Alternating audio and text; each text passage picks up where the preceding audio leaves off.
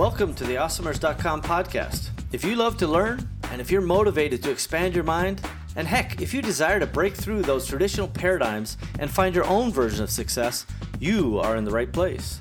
Awesomers around the world are on a journey to improve their lives and the lives of those around them. We believe in paying it forward, and we fundamentally try to live up to the great Zig Ziglar quote, where he said, You can have everything in your life you want if you help enough other people get what they want. It doesn't matter where you came from, it only matters where you're going. My name is Steve Simonson, and I hope you will join me on this awesomer journey. If you're launching a new product manufactured in China, you will need professional, high resolution, Amazon ready photographs. Because Simo Global has a team of professionals in China, you will oftentimes receive your listings photographs before your product even leaves the country. This streamlined process will save you the time, money, and energy needed to concentrate on marketing and other creative content strategies before your item is in stock and ready for sale. Visit simoglobal.com to learn more because a picture should be worth 1,000 keywords. You're listening to the Awesomers Podcast. It's happening. Right now, you are listening to episode number 85 of the Awesomers.com podcast series. And the secret is out. Just pop on over to awesomers.com slash 85 and you'll be able to find all of today's show notes and relevant details. Now, again, Andy Arnault, not Arnault, Arnott. We already covered this uh, Canadian ground. Uh, Andy joins us again for three, part three of our three part series where we've talked about uh, his origin story and some of the evolutions that he's gone through in his very uh, interesting career and kind of where he's landed at today. And I think, you know, it's a really interesting thing to, to be able to operate more than one company at a time and to be able to continue growing and responding to the marketplace uh, at large. And so that's definitely what he's doing with his ongoing efforts to help entrepreneurs. Okay, without further ado, let's jump into today's episode right now.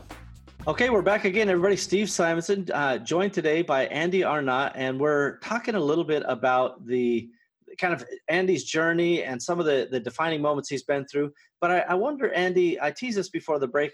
Was there a big lesson that you've learned on your journey, journey so far that that gosh, you wish you had learned it earlier, or, or, you feel really compelled to share it today with other folks maybe who haven't faced what you faced? Yeah, that's. I mean, that's one of one of one of the biggest things is uh, you know always to to to ne- never stop learning. I mean, even though now I kind of consider myself a quote unquote Amazon expert, I hate saying that, but you know, I, I feel like I'm fairly um, well versed in, in the ways of Amazon. Um, if if my competitors or if just you know anybody's putting out something on Amazon, I'm always watching it. I'm always kind of keeping in tune with it. That's kind of the other reason why people are like, oh, everybody else who does software has quit their Amazon business. You know, why are you still doing that? And my answer to that is, it's the the old dog fooding uh, methodology or, or you know, mentality. I want to know the pulse of, you know, I want to know the frustrations of sellers. I want to know, uh, that's kind of one of the reasons why I, be, I built my tool is it was, it was out of frustration with what was available and why I was like, well, nobody's got this. Why isn't anybody doing this? It makes no sense. Um, so, you know, it kind of got built out of need, uh, not to mention I had a software background. So that was kind of helpful as well. But um, yeah, so it, it's, it's uh, always learning, um, you know, never, don't ever listen to the voice in your head that says you can't do something. That's total BS. Um, and uh, and not only that, but uh, just be aware of your strength and strengths and weaknesses. Um, and then when you have a weakness, uh, you know, instead of being like, "Oh, I'm I'm terrible at executing, so I can't do this," go, "I'm terrible at executing. What can I do to uh, supplement that weakness? So what what can I do to change that weakness?" and maybe even make it a positive. Um, you know, so those are kind of the, you know, I wish I, I knew uh, when I was in my 20s. Uh, some of the other things would probably be just, um, well, I guess yes and no. Is to to pick a focus and stick with it. Um, you know, especially uh, it seems like the I've heard a lot that the millennial generation is always, you know, uh, bouncing around too much, can never stay focused. You know, I don't know if that's true or not. I'm a Gen Xer, so I'm pretty close to those the, the millennials. So I don't I don't want to you know I'm I'm on the fringes, so I don't want to I don't want to. Yeah, I was gonna say I, we may have to check IDs over here because uh, yeah. I would have uh, I would have definitely said you're right that maybe at the very. Uh, no, I, am an Xer. I looked it up. I had to make sure. okay, know, good. All right, fair enough. We'll uh, um, prepare paperwork later. yeah, I'm just on the fringe, but uh, but but uh, yeah, is, is to just stay focused and uh, last but not least, just make sure that you're passionate about what you're doing Because uh, if you're not, then you're not going to be happy with what you're doing, and it's going to kind of show in, in the output. You know, whatever you're doing, if you're not stoked about it, then don't do it.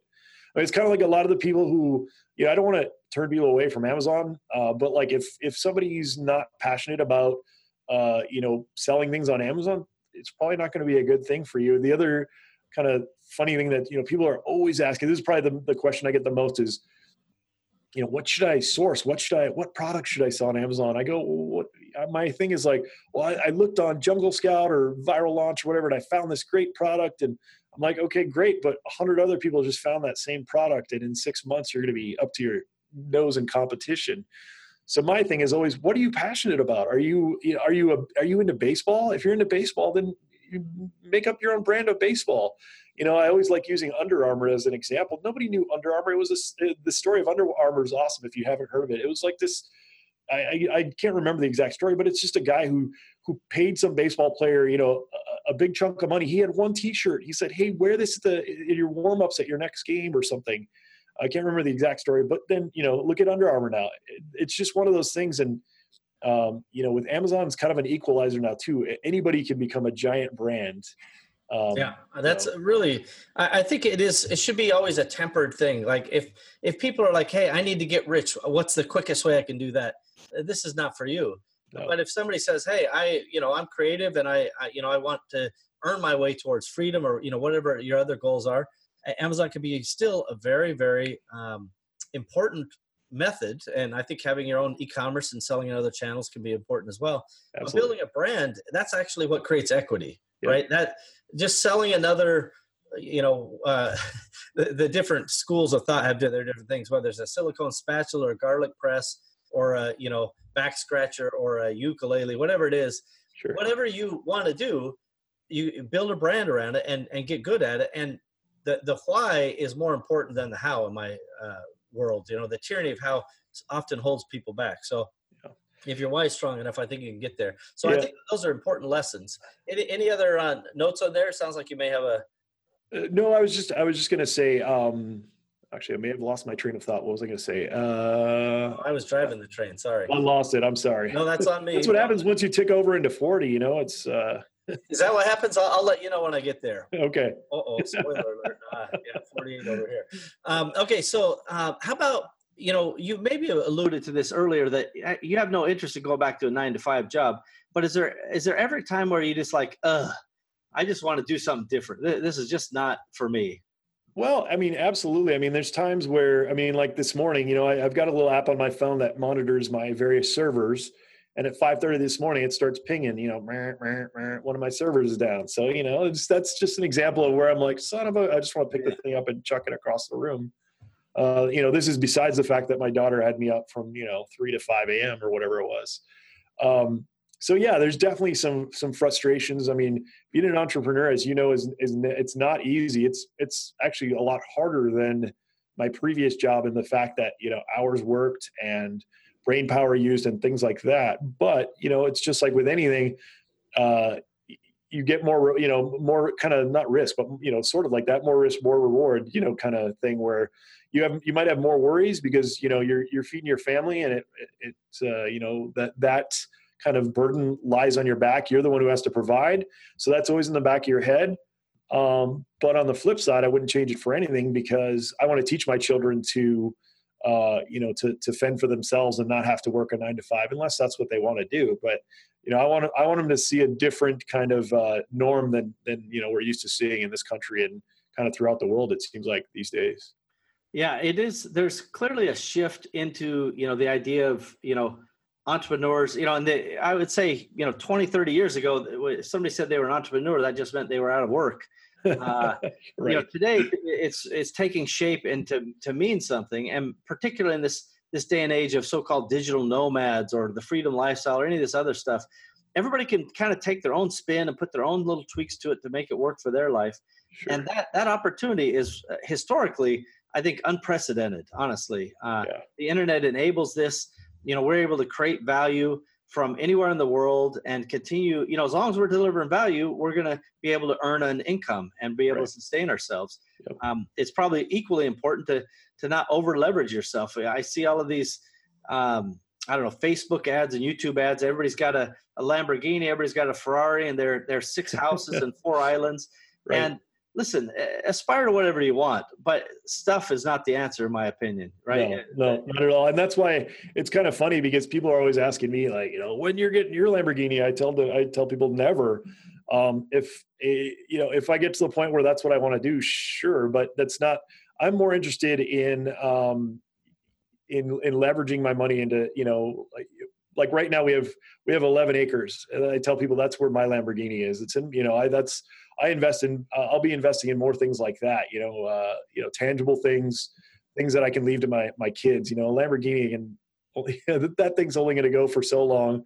And uh, you know sometimes those supercars will will hold their value but you know that's if you don't crash it or somebody doesn't key it or you know who knows what it is but uh, that's not my that's just not my speed. Yeah the key for me is whether or not those those particular status symbols are important as mile markers on your journey is secondary to me.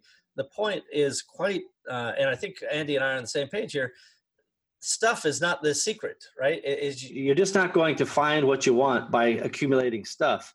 And i have friends who are you know very wealthy you know from you know the the multi millions to the hundreds of millions even into the billions and stuff is not the way it's defined as as uh, getting it done. So uh, i definitely i'm with you there 100% and just accumulate whatever's important to you. Knowledge whether it's land uh, you know I, I, do have a friend he's got a bunch of supercars probably 30 million dollars worth of supercars. Cool great but that's a different thing than is being portrayed on the Facebook, right? Where, well, yeah, that, that's that's kind of the funny thing is, yeah, it's you know, you know, all to their own, and it, I guess yeah, I, I, kind of share your frustration in the fact that you know I feel like those people are kind of selling a, a false story, um, you know, and and kind of giving false hope to people, thinking that uh, you know take my course, get on Amazon, and you know in six months you're going to be driving a Lamborghini. Um, that that's kind of to me, yeah, a, a little bit frustrating. That's another reason why people are like, well, why don't you do a course? And I've thought about doing a course, but honestly, probably the main reason that I've stayed away from it. Number one is I just tell people I'll just help you for free. I mean, like if I have the time, I'll just you just ask me. I'll I'll I'll let you know what you know what I can do. Um, the other reason is is just that I guess that I feel like that whole market is so tainted. I'm not to say I'll never do it. I'm not saying that. I may someday. If I do it though, I guarantee you it's not going to be two thousand dollars or you know any of these crazy amounts that some people are charging.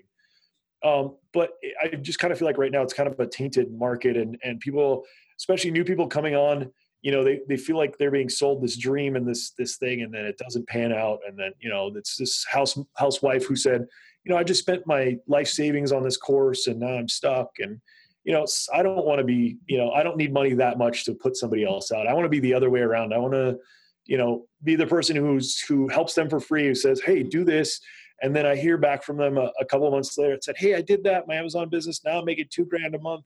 I want to be that person. I want to, you know, make sure that they're, uh, you know, I'm helping them, not the other way around."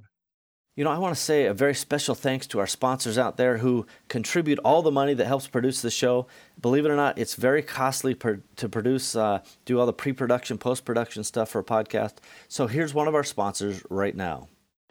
Catalyst 88 was developed to help entrepreneurs achieve their short and long term goals in e commerce markets by utilizing the power of shared entrepreneurial wisdom. Entrepreneurship is nothing if not lessons to be learned. Learn from others, learn from us. I guarantee that we will learn from you.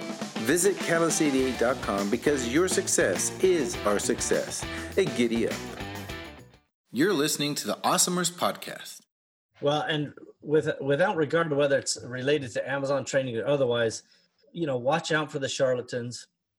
There's a ton of them. There's also some very good people out there as well, but yeah, the charlatans are are preying on entrepreneurs. I despise that kind of mentality, and I've exposed prior cases of where you know people were going from town to town selling this uh, uh, craziness and and they were completely fraud and, and luckily yeah. the government's caught up to them so yeah. just be buyer beware as always uh, caveat emptor if you prefer the latin um, okay so how about uh, was there any uh, best day that you can point to andy along the journey maybe you hit a milestone or but you, you just stepped back for a minute and you you looked and said that that was a pretty good day um, actually, it came pretty early on, uh, kind of in my 20s when, you know, I was talking about how I was doing the dating websites. Well, you know, as a kid growing up, kind of being a, this geeky kid who was always into computers, taking them apart, putting them back together, uh, you know, trying to write my own software, all, you know, running my own BBS, you know, all these kind of crazy things that if you're, if you're young, you don't know what, even what that is.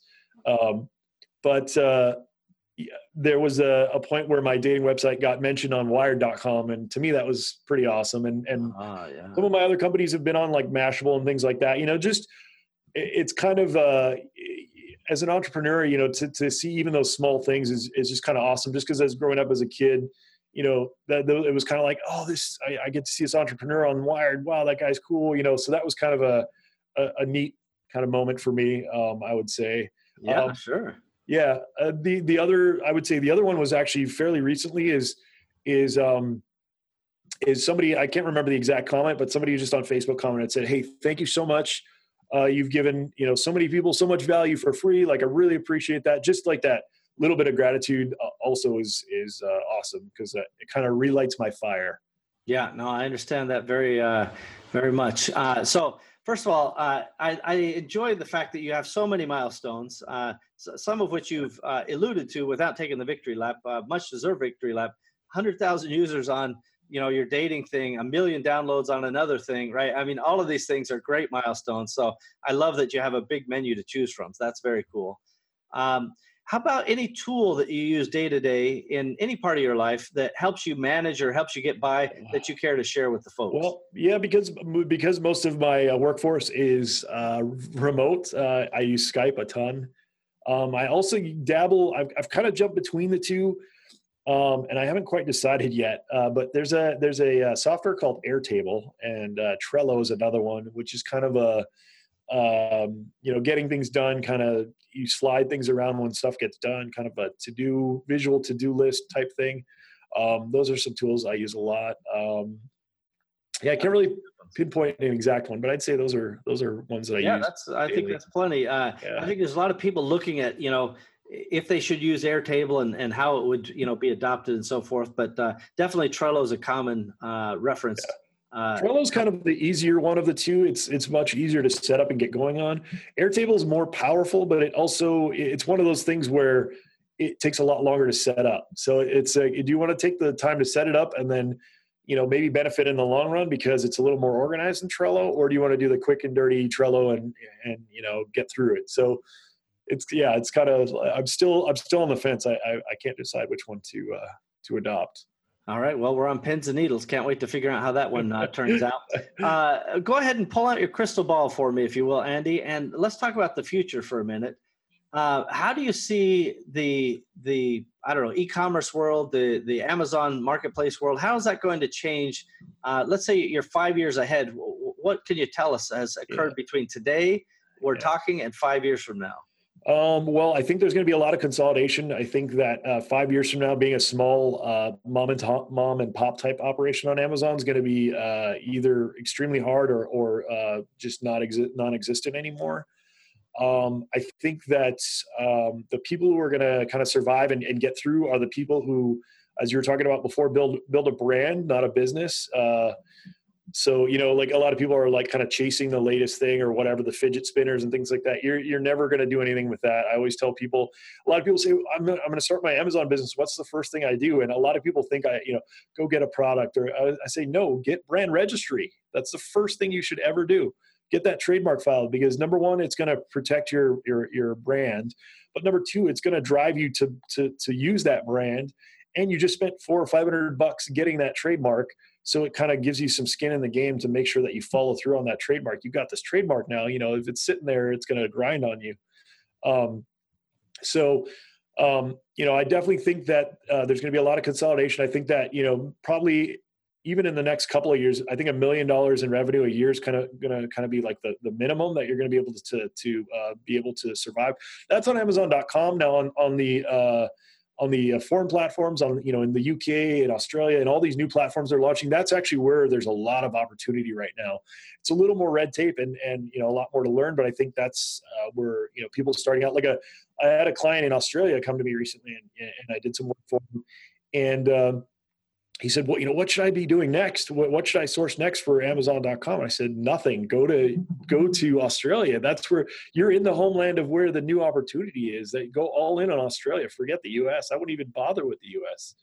Um, you know, so that's kind of where I see that. I also think that um, the businesses and the people that um, kind of um, put their arms around the fact that if you try to do everything manually and you don't use any type of tools or automation um, and you don't you don't know you know if you don't do those things your competitors are.